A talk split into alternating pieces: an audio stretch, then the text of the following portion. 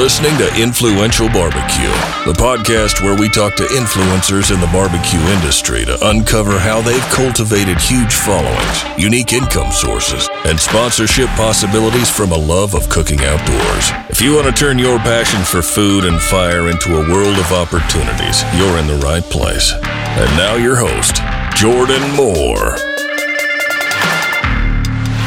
To quote the 2001 hit single off of the album Break the Cycle by renowned rock band Staind, it's been a while. Welcome back to Influential Barbecue. It's been a bit of a break, but we're here now and we are back. Believe it or not, when the weather gets nicer, it's a little harder to nail down barbecue personalities for an online interview. So it might not be as regular as it used to be for the first 15 episodes, but I'm going to do my best to give you weekly episodes, if not bi weekly. And we're just going to roll with it. It's going to come out when it comes out. I'll hopefully get back on a schedule eventually, but for now, we're just going to roll with the punches and see what happens. But it's been too long. You've been waiting for some advice. So why don't we sit down with our favorite Canadian, Dark Side of the Grill, on episode 16 of Influential Barbecue.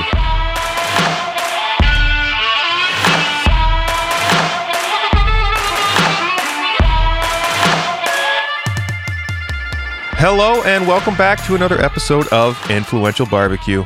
This week, I've got one of the Canadian greats here with me, Fire in the Hole Up North, barbecue's biggest Star Wars fan, and host of After the Cook. I've got Mel from Dark Side of the Grill. Mel, thanks so much for joining me today. Thank you very much for having me, man. This has been a long time coming.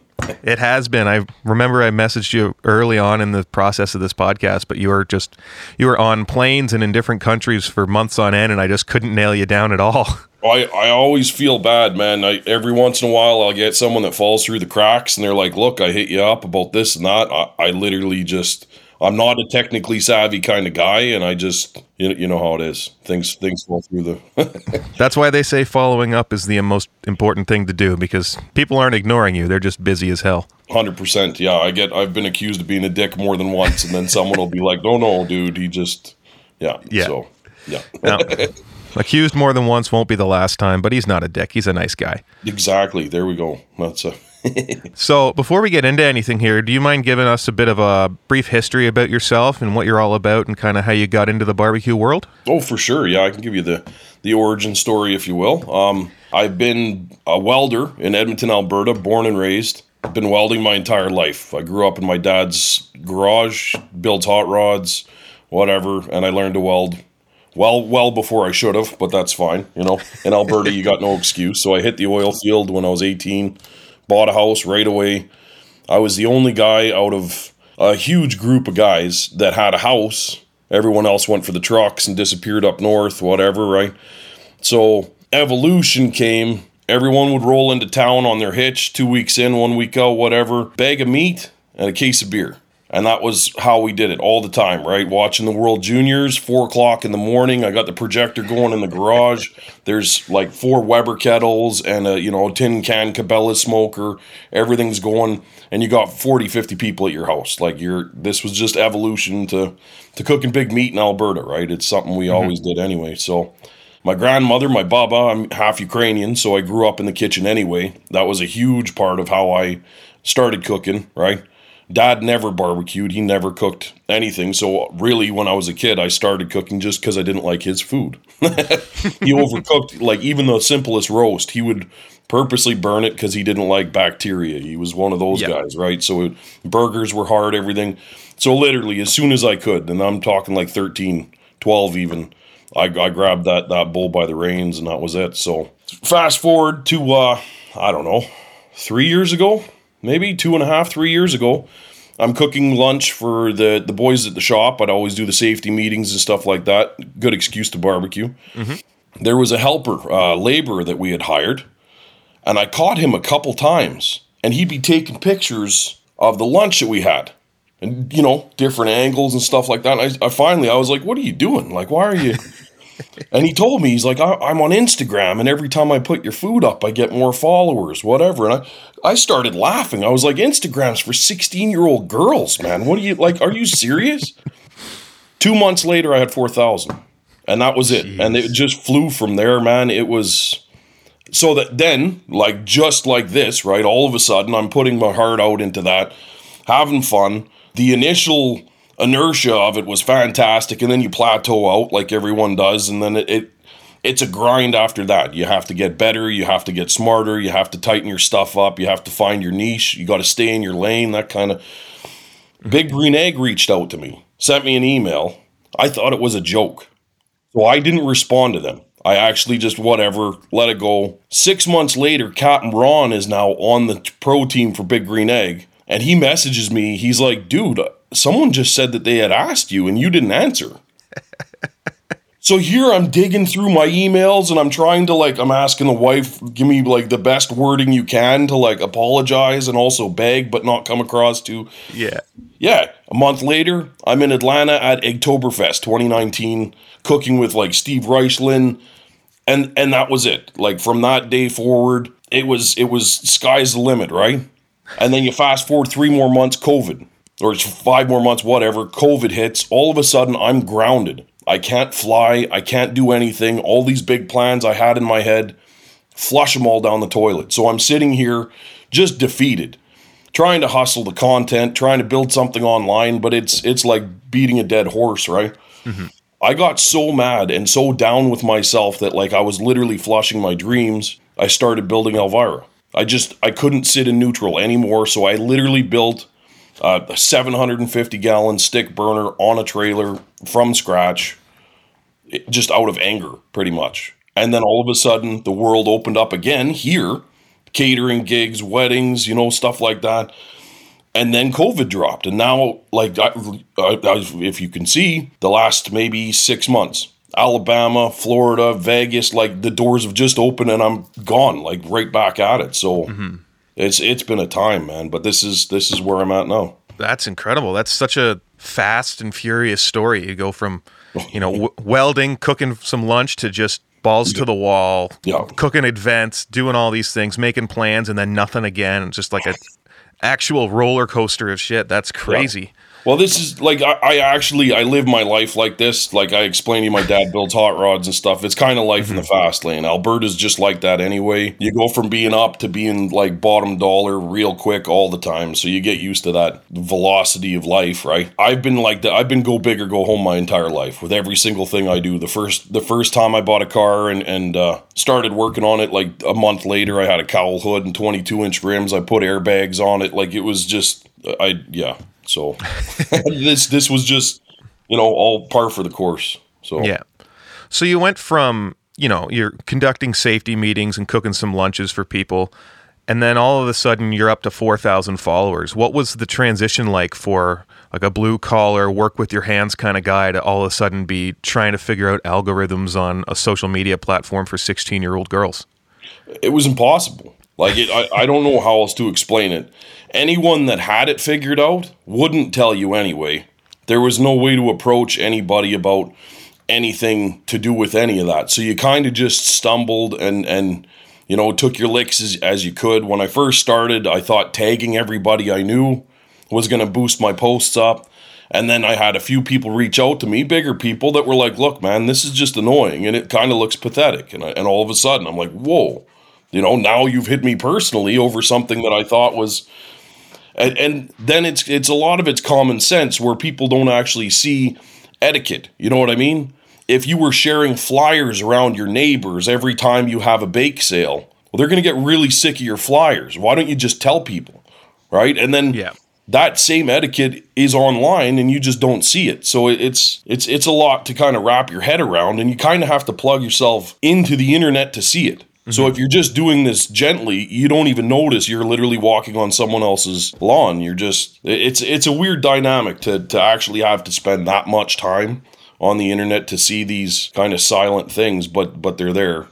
And it definitely helps when you know them, right? So For sure. And like back to the bake sale analogy, at least with the bake sale, you're offering things to people. Whereas this is just you're you're cooking for yourself and just rubbing it in people's noses, being like, "Hey, here's what here's what I made. Screw you." That's that's exactly it. And man, like with the volume that I cook, people literally get mad at me because they can't cook that volume or they refuse to cook that volume. And my only answer to that is that's what I do to stand out. Figure out what you're doing. Some people buy followers. I buy meat, and then hope my meat buys followers. Whatever you need to do. I have noticed that your cooks are always just massive amounts of food and I think to myself like I holy f- I'd never be able to eat all that if I made it. But are you are you donating any of that or you freeze it for later or how do you kind of deal with how much you cook? Usually like we have a huge family so the family eats up most of it. If not I take it to the shop the boys at the shop for lunch all the time. We have a, a soup kitchen downtown but because it's not a registered kitchen they can't they can't allow it any and so the backstory to that is anytime a place is government funded, they can't touch like non-commercial food. Mm-hmm. So it's it's actually more of a headache for them to even take it from another restaurant. They prefer to just cook it in house and be done with it. Yeah. So that that really sucks. So there's there's different ways around it. And then the last case scenario, I vacuum seal it. I've got five deep freezes right now, uh, two commercial fridges. It's yeah, it's nuts. yeah, it's similar to we've got some community fridges here in Hamilton where people can donate, you know, f- food and canned goods to those less fortunate. But every now and then you get someone who puts like a homemade meal in there and it looks amazing, but just legally we can't leave it in there. We have to take it out because you know somebody might have put a razor blade or something in there, kind of thing. So it's just, yep. it it's unfortunate, but it's it's safer for those who might not know better. Yep. No, ex- exactly. So you've built Elvira and you're doing some catering things. So you've gone from welding and safety meetings to welding safety meetings, Instagram influencer, and catering. Essentially, how are you balancing all of those things? And are you are you trying to transition out of welding to cooking more, or are you just are you super happy to balance everything and just live in a tornado? Well, I I do live in a tornado like this. so barbecue is not my only hobby either. I have like. Mm-hmm. Uh, I've got fish, I've got cars, I've got all like it's it's actually pretty insane. When I leave for a week, the amount of prep I have to do takes almost a week for me to leave for a week. So it's yeah. I, I I don't know. It, it's it's morphing into its own thing. Definitely doing a lot less welding and a lot more barbecue now. That was kind of between the stress of all of that, as well as people say not letting me have half a year off it, it, you know, you kind of push these issues until it's no longer, you know, feasible, right? So yeah, yeah, yeah, and it's it's a weird it's a weird dynamic there too, right? There's always room for more work, but this is also a lot more fun. And I've honestly, in the last year, I've spent more time with my family than I have since I've had a family. So it's hard to turn the value of that down. That's actually yeah. between the health of what I was doing. I, I weld uh, stainless steel, carbide, cobalt, chromium. I'm, I'm up there in the welding world, but also in the dying quickly world. So I don't, yeah, right. You know, it's definitely like there's sunshine on the other side by not doing so much of that. So, mm-hmm. well, that's good to see that it's kind of, and I think COVID did this to a lot of people. You know, you spent a little more time with your family, and then you started to look at, you know, all the hazards and time you've spent doing things you didn't truly get joy out of anymore. And you know you weld for so long you build up a career like that it's it's hard to kind of turn your back on something like that. And then you find barbecue and you're like I can cook all this amazing food and hang out with my family. Like I'd be crazy not to try and focus on this a little bit more you know? Yep. So you've got a very specific type of you know personality that you put onto you know all your social media stuff and I don't think you're playing that up at all. I think you're just 100% Mel in everything that you do. And like have you always been that kind of guy that's very talkative, very social, very driven or is has social media kind of taught you how to do that and it was something you grew into? Again, this is this is another weird um, backstory. So I I've actually been the shy, quiet type for I'm going to say three quarters of my life. I just turned 41 it wasn't until I was in my mid, maybe late 20s that I really came out of my shell. And I actually found that, like, jumping in and and and getting a bit louder in a room tends to get you you know farther to where you want to go right? And it, it's it's really paid off for me. And and in social media and this is something you can ask a lot of people when i came onto instagram no one was talking into the camera and, and I'm being honest about this. People have uh, literally hit me up and been like, "It's because of you that I've had to force myself to be more right." And that's that's a blessing and a curse because a lot of people are still not loving it, but they're really forcing it, and that's Yeah. it- for me. It just rolls out. I once I put my head in the zone of what I'm doing, and this is part of my own shtick, right? Uh, in Alabama, we're in we're in the Gulf of Mexico, Live Fire Republic. Chef David Olson. We're about to do this alligator, and he's like, "Hey, are you going to be cool in a couple minutes to go on the camera?" I looked at the camera. I'm like, "Are you ready? I can do this right now." There's no setup. There's no nothing. I'm just on, and that's that's it's the easiest thing for me to do. Middle of an egg demo, and I can walk around the corner, and there's someone looking at that, and just like it just switch bang on, and a lot of people can't can't find the the switch, and that's I'm blessed to have it. So, and it's definitely propelled me in a lot of neat ways. So, For sure. And the Switch is something I, I can't, like, I've tried the looking at camera things and I watch it back. I'm like, delete, gone. I don't like that at all. And it's something you just have to get used to. And um, people like you can just turn it on and go. And it just, like, I'm envious of it because it's so confident and cool that you can just do it. And then, like, I try it or I watch other people try it. And it's like, ooh, I don't know about that. That doesn't, that doesn't look nice. That doesn't feel nice. I don't want to buy this product now. but it's it's so cool that you can just you've kind of you stepped at what caused you to step out of your shell do you know was there a reason you kind of figured that out you know, it was it was mostly hanging out at the bars and stuff like that. You just you're always in the weeds, right? You're never on the stage, mm-hmm. and and I kind of just got sick of in a group of twenty people, and you're trying to say something, but you'll never be heard because you got this loudmouth who's had ten too many beers, and you can't get your point across. Uh, and it just sort of happened. And then all of a sudden, without looking like the guy who had 10 too many beers, I was able to be louder than him and have everybody listen. And then it was instantly like, that's just how we're going to have to do it from now on. It wasn't, it wasn't an arrogance thing, it was more of a pride thing. And once you dug that out, then people understood. Not only am I saying something of value, but I'm I'm actually putting my words behind it, and people tend to listen a lot quicker and a lot more. So. Yeah absolutely. That's a that's a great way to look at it because so many especially in group settings like i've you know you try to have conversations and there's always one person that's just louder. And even if they're not saying anything of value they're louder than everybody else and you can't have another conversation around them. So finding a way to channel yourself into being loud enough without being annoying like asserting yourself as the person presenting a topic is a great thing to do and you've done that with your instagram stuff. You're like if i see mel pop up it's like oh what's he doing today? Because he's like hello people. I'm like hey that's i'm people. That's me. I'm gonna watch this now and see what's going on. Because there's you've just got such an eclectic way to deliver all of your content that it's not the standard stuff that everyone's been doing Yeah. which is super cool. Well, and so, something you had said there uh, in the middle of what you were saying, you had said about uh, convincing people to buy things or or making someone feel you know okay with buying something. That's the other half of this business that people don't like to talk about. I am very careful the brands that I take in. I'm very careful to not jump on every free thing that comes in the mail or whatever because I built this trust with a literal staring at you and talking with you and answering your questions via messaging.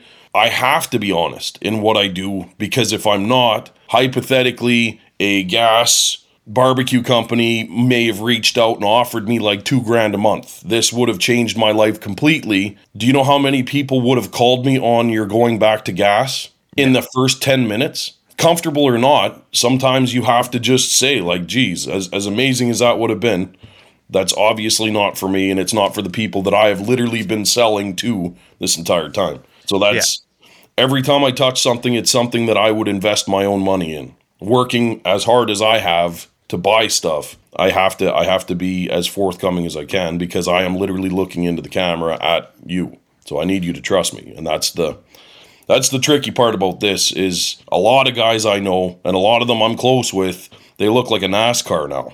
There's like 38 different stickers on each side. You know what I mean? Someone put Fig Newton on their di- on their their windshield. Like they're done. This is you can't even see anymore, and it's nuts. It's it's crazy. I I I hate it, but what do you do? Yeah. And fire in the hole wouldn't have the same effect if you're just clicking an electric start, click, click, Yes. click. W- wouldn't work. this is this is the thing, man. That that fire in the hole, that was a whole other bag of monkeys, man. I actually trademarked that. Really? It cost me a disgusting amount of money in American funds with an American lawyer because they're the only ones that are international. Canadian lawyers are only good for like the territory you're in. So I had to go and put a, a buttload of money into that to trademark it. And then you've got these strange charcoal companies coming out of the woodwork that see one time a fire in the hole they're tagged in, and all of a sudden that's going to go across the bag. That's going to be their selling feature. And then you have to literally stop what you're doing in the middle of creating content or whatever and be like, okay, jerk off. You can't, we're not going to do this.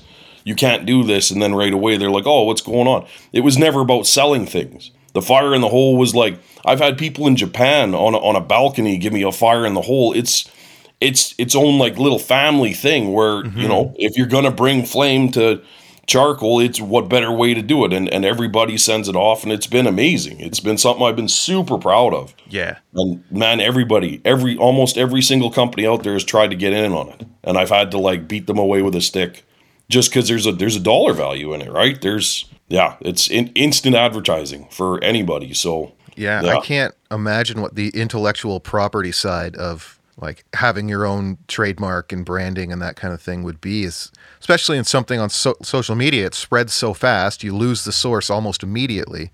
And then someone's like oh fire in the hole that's pretty cool. So you have to like go after these people and get them to take it down? I'm uh, very politely but yeah. That's yeah, a full-time job in itself. It, it buddy i'm a very busy person yeah, I'm a, I'm a, yeah, I'm a very busy person. It's not it's not a ton of fun, and that's not the stuff that I like doing at all. Like mm-hmm. some people might get off on that, not me, man. So it's been it's been a battle, but it's been worth it. So your presence on Instagram seems to have taken you so many different places, especially as of late, and it's kind of impressive based on you know you've been doing this for three years, and two of it's been during a pandemic you know you've built this trust up with your followers. You've built this trust up with other brands and other accounts on instagram. What's it like getting invited to all these different cookouts or these different events like social fest and all those things? What what how does that make you feel when people are just like milk come hang out with us. Be the canadian in our group. Come on down. Honest honestly it's not only is it humbling but me being from edmonton alberta we've never traveled. As a family, we've never traveled. If you were going camping, you'd go up to the mountains. There's no reason to go anywhere. The wife drugged me to Mexico once when we were in our 20s, and other than the drink fest, I was like, we could have bought a half a cow and like enough beer to build a barricade and been like fishing. You know, this this is great by the pool, but we have way better camping trips back home. So for me to end up like like walking down onto the beach in Alabama for the very first time Chef David Rose, you know, Seattle Butcher's wife, Bama Grill Master, like all these huge, huge names. And you sit down as an equal at that table. Not only is it humbling, but it's I honestly I, I feel like a like a kid in a candy store. And this is something that I have feedback comes back to me all the time. A lot of people just love watching me. Like Buddha, for example, me and me and the barbecue Buddha, he was more excited about seeing my face on the strip in Las Vegas than him going to Las Vegas. Just because I've never to stand at the front of the Bellagio where they have the huge uh, uh, fountains, and all mm-hmm. I could think was like Ocean's Eleven. I still I have goosebumps right now. Like I, I, and I just I feel everything. I wear my heart on my sleeve. That's that's maybe a fault of mine. I don't know, but I put hundred percent passion into everything I do, and going to these places with these people the whole time I'm like a kid, just running around, playing with everything. When we were in Alabama, I was screwing around in the bush. I found a whole bunch of live oak that was going to be used for firewood. And right away, we're dragging it all out to smoke stuff with. And they're like, well, this is a huge jackpot at a resort, right? Like, yeah. no one even knew it was there. And all of a sudden, we had like endless supply of wood to go with the charcoal. And like, Al Frugoni's like, this is, this is how we got to do this now. Everything's changed. It's awesome. Just a blast all the time. So, yeah, I, I, I, I, I can't even put it into words, really. But just standing there, I'm just in awe every single time. I don't think it'll ever get old. It's, yeah. it's too cool. So, what's been the coolest trip you've done so far? My very first trip out to Atlanta for Eggtoberfest, I think there was like 10,000 people there. It was massive. I, I don't know the numbers, but it was like, it was insane the amount of people that were all there. Every single one of them was a fan of Big Green Egg. Like, it was, I've never seen anything like it. It was really cool. So, that one is really high up there, but I, th- I think if I have to go back to it, my favorite trip is um, staying with Al Frugoni in Boerne, Texas, doing that live fire event with all the, mm. the grills lined up and everything. And it's not just because Mary's Tacos was down the street with the best tacos I've ever had in my entire life, but just the, the crew was was unbelievable. Big Javi, his wife, his kid was there. Al, like there, there were so many cool people there, and it was just it was even though you were doing huge days, 18 hour days, it wasn't work. Everything was awesome. Every time you turned around, there was something else that was new. One of the buddies brought boudin sausage from one of his local butchers. It was the best boudin I've ever had in my life. And wow. that when you eat a ton of sausage all the time, to to have a little jackpot like that where you just have to stop and be like, first of all, how many are in the cooler for us to keep going on, and then like, let's just take this in. It was so good. I mixed it with crab meat and made made deep fried empanadas over the fire. Like it was, you can't yeah. not right. Like it's yeah.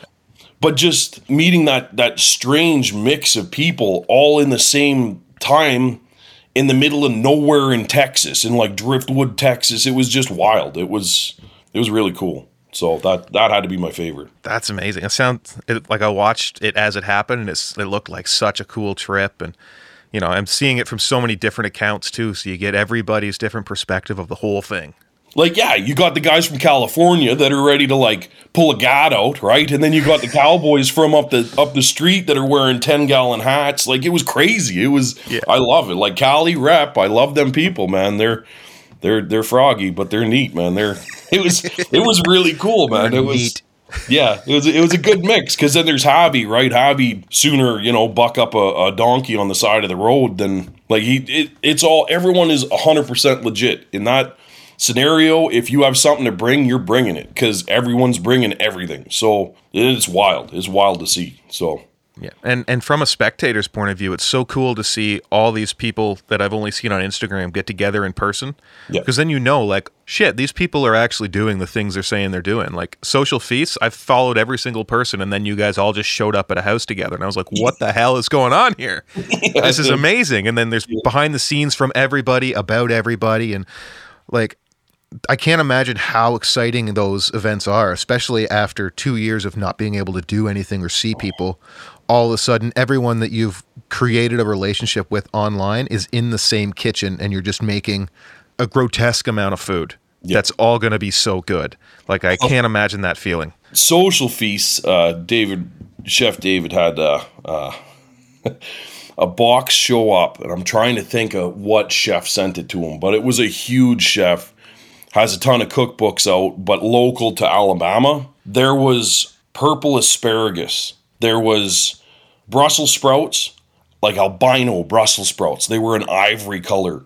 And he, he opened the box and he's like, Has anybody taken anything out of here? And we're like, No, but we peeked. 100% we peeked. We opened it up and we peeked at it.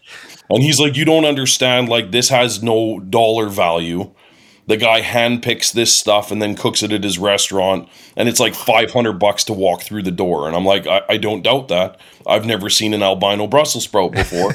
Like this is and it was just the wildest thing because there is no place in the planet that you could be at that time to see that caliber of cooking and that mm-hmm. quality of food show up. And here's Mel from Edmonton, who's had 32 White Claws this morning, that's about to eat albino Brussels sprouts wrapped in like Snake River Farms bacon. Like, you know what I mean? Like, it's just wild. It was insane. Every every step about it was just like my Vegas trip. We went and ate at Emeril's. Don't you think Emeril was there? The first time in four years he went to Vegas to a restaurant. I don't think he likes Vegas, and he was there. Signed everybody's menu. Like it was like you can't write this shit. It just and here I am just bumbling along, you know, just Canadian from fish out of water story, right? And deadly, absolutely deadly. So it's yeah. Man, that's incredible. It's taken you so many cool places from just being like feet on the ground welding in, in Edmonton to cooking some burgers or some brisket for your friends. And then all of a sudden you're in Vegas, you're in Alabama with like these people with millions of followers and millions of things. And it's just so wild how how far these kind of things can take you because I grew up in a small town and I'm sure you were probably from this a similar ilk where you're like spend too much time on Instagram and your phone. These stupid kids spend Yeah. so much time on the internet doing nothing. And I'm out here working with my hands, making a difference. And now all of a sudden, you're cooking picanhas and you're like, I got to set up a tripod and a light before dinner. Sorry. Yeah. Well, this is, and not that I know. I know there's there's going to be a few of the the older gentlemen listening to this, and I don't mean any disrespect by it, but I honestly feel a bit like lied to by the older generation because I literally did work with my hands and build everything for a very long time. And I've just now realized that there are kids that are blowing right past me in every aspect of life playing video games on YouTube. yep. And that was exactly what I was like yelled at not to do ever. And now those kids have mansions. So Yeah. I was talking to uh, Uncle Hemi about that on the last episode. He's like, "There's a kid that's made like seven million dollars opening toys in the mail." I'm Like, Yeah. what the hell? yeah. I went to school like an idiot. Yeah. No, they, this is, man, that's the joke. Like, you know, yeah. It, it's, Jokes on me, I think. Yeah.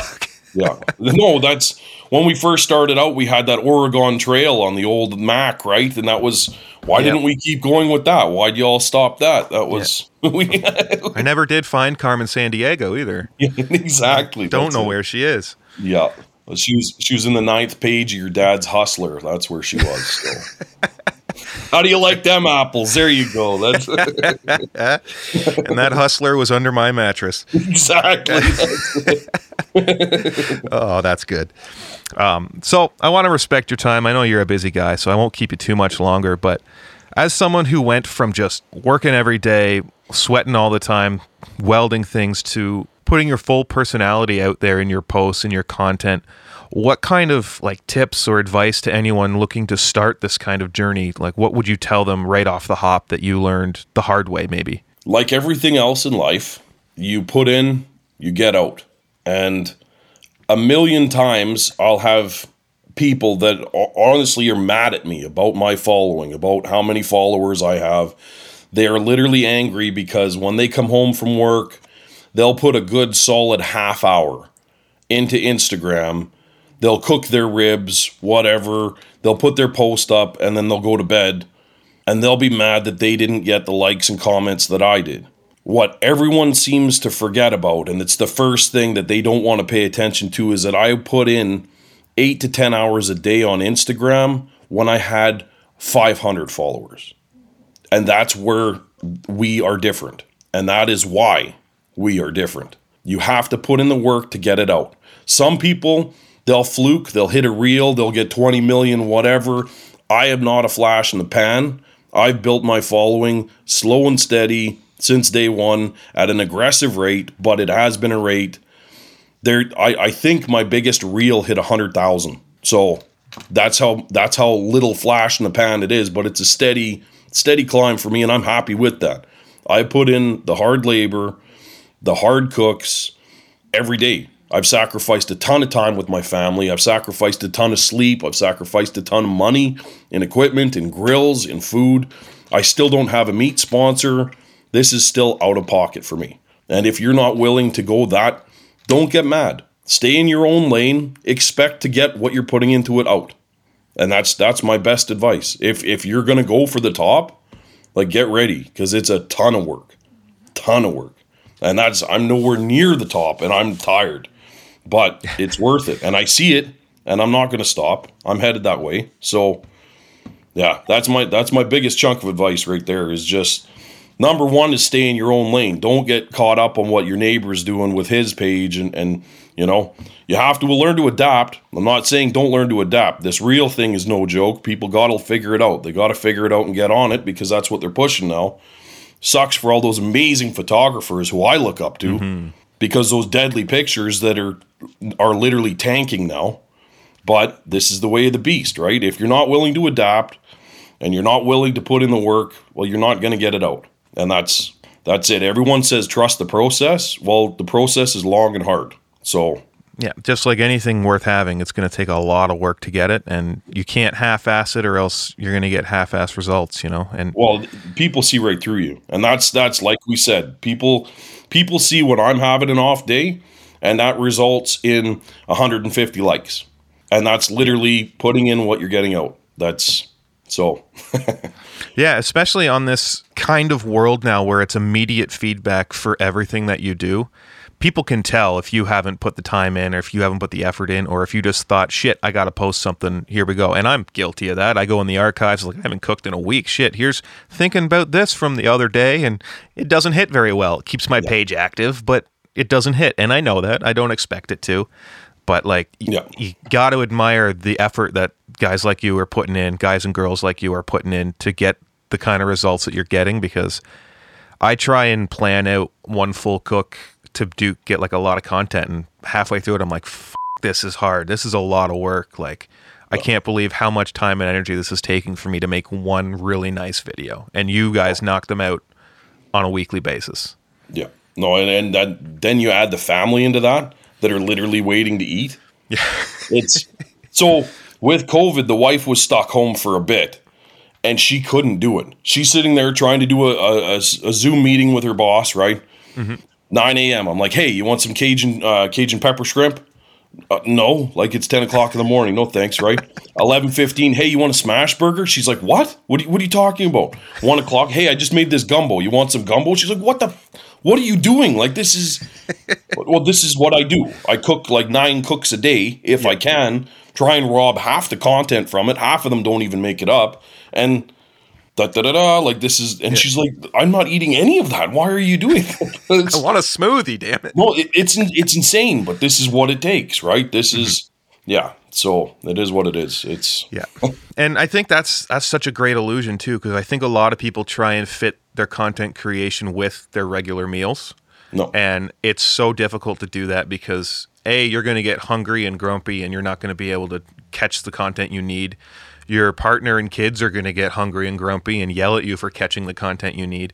You have to one of the things that I've started learning is you have to plan separate cooks for content and not have them be what you're feeding your family to keep them from getting hangry at you. It's got to be separate, and that's you're going to end up with a lot of extra food. So find some beneficiaries for what you're cooking because that's the only way you're going to be able to make quality content that's going to last. Yeah. Oh, 100%. That's my magic now is I'll make skirt steak tacos at noon, get the content for those tacos, and then I'll take the skirt steak and turn it into a rice dish for the family later. Perfect. So you literally you start staging, you know, bigger proteins will turn into smaller dishes. Yeah. And that's it's a whole other level of things, but this is what it takes, right? You have to mm-hmm. juggle both planets, which are totally different planets, but at the same time, right? Thanks so much for joining me today, my friend. Uh, if anybody wants to find what you're up to soon or anything about you, where can they go? Um, my Instagram is my number one, right? Check out my website, darksideofthegrill.com. Doing doing merch and fun stuff there. Usually, if I can figure it out, I'll put my next event. Usually, they're local up there, and then and then that's that's a lot of fun too. But uh, yeah, my Instagram's usually right where it's at. I'm on there 24 hours a day, seven days a week. So yeah, if it's never taken you long to respond to anything I've said. So don't be afraid to ask them questions either. The one thing about the barbecue community is we're all here to help each other make better food. That's just it. No one deserves bad barbecue. That's it. And another quick one just before we're I believe uh, wholeheartedly in the one grill, right? We pushed this on after the cook for years. It's mm-hmm. it's a really big deal for me. A little tidbit into that. I was in Las Vegas cooking for the Ace Hardware show. I was cooking for Big Green Egg. We had Chef Jason Morris. I think he was there with uh, Weber. We had Myron Mixon there. I met Benny. Benny Kendrick was there with Mayor Messer. I went to Traeger, see who was over there. Uh, Jeremy Andrus, the, like the owner of, uh, or, or the head CEO of Traeger, right? Yep. All one grill. Everybody, total family, right? And that's that's exactly how you have to do it it's amazing to me. I walk up to the Traeger booth and there's the big dog, the absolute big dog. He's like, Hey, Mel, nice to finally meet you. He knew who I was. And that was like a massive thing for me because he's on a total other side of the, the planet as far as grills go, right? Mm-hmm. But I don't care whether you're cooking on a Traeger or you're cooking on a garbage can. You could be cooking on a, a shopping cart that's flipped over. What I care about is how you're cooking what you're cooking and who you're feeding, right? If you're cooking yep. a pork chop for your five year old daughter, I, I want to know that she's going to love it. And if you have any questions about that, I'm here to support you in doing that. That's literally all I care about. I totally believe that there's enough room for everybody in this barbecue community. And I am a strong believer that if you are on my team, if you're someone who converses with me, you're someone that added, adds to the positivity in my life, I should be doing the same. We're all going to move up at the same at the same way, same time, all the time, and that's why I give 100% to everybody that asks me because I hope one day someone will return the favor. And that's that's just that's just how I, I do this this whole thing, and it's been uh, it's been nothing but awesome, right? I've, I've, I've heard of a lot of people with cyberbullying, whatever. I've never seen any of that. And I hope I never do because of how I conduct myself. Yep. The one thing I've noticed about this community is everyone that I've spent time talking to has been more than happy to reciprocate any good vibes, any advice, help, anything. And it's something that I hope, I hope, hope, hope it just continues to do that because there's so much shit in the world right now that the barbecue community doesn't need to be part of that, you know? 100%. And, you know, as soon as I see any of it, I shut it down, block, delete, don't need it, goodbye, don't care. Yeah. You know, there's no excuse for that kind of stuff. Just be supportive, be friendly. We're all here to cook food for the people we love. That's the end game, and that's yeah. it. Right on, brother. Awesome, Mel. Thank you so much for joining me. This has been awesome, and I, I'm glad to I finally got to get you on this show. Beautiful, brother. Thank you very much. This was great. No problem. You take care. Have a great day. You too. And that's it for my chat with Mel of Dark Side of the Grill and for this episode of Influential Barbecue.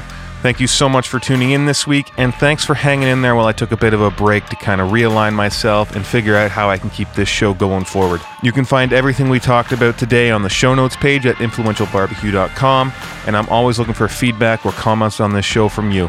So please reach out at podcast at influentialbarbecue.com or send a DM to Influential Barbecue on Instagram, and I'd be happy to chat with you. If you or your business or anyone you know is looking to start a podcast, please let me know. I recently started the in order to help businesses launch better podcasts. So if you've been thinking of starting one and you just haven't found a way to pull the trigger yet, reach out to me and let's figure out a way to get you up and running. I'm Jordan Moore. You can follow my barbecue adventures on Instagram at the Backyard Brisket. Thank you so much for listening, and we'll see you next time. Keep on grilling.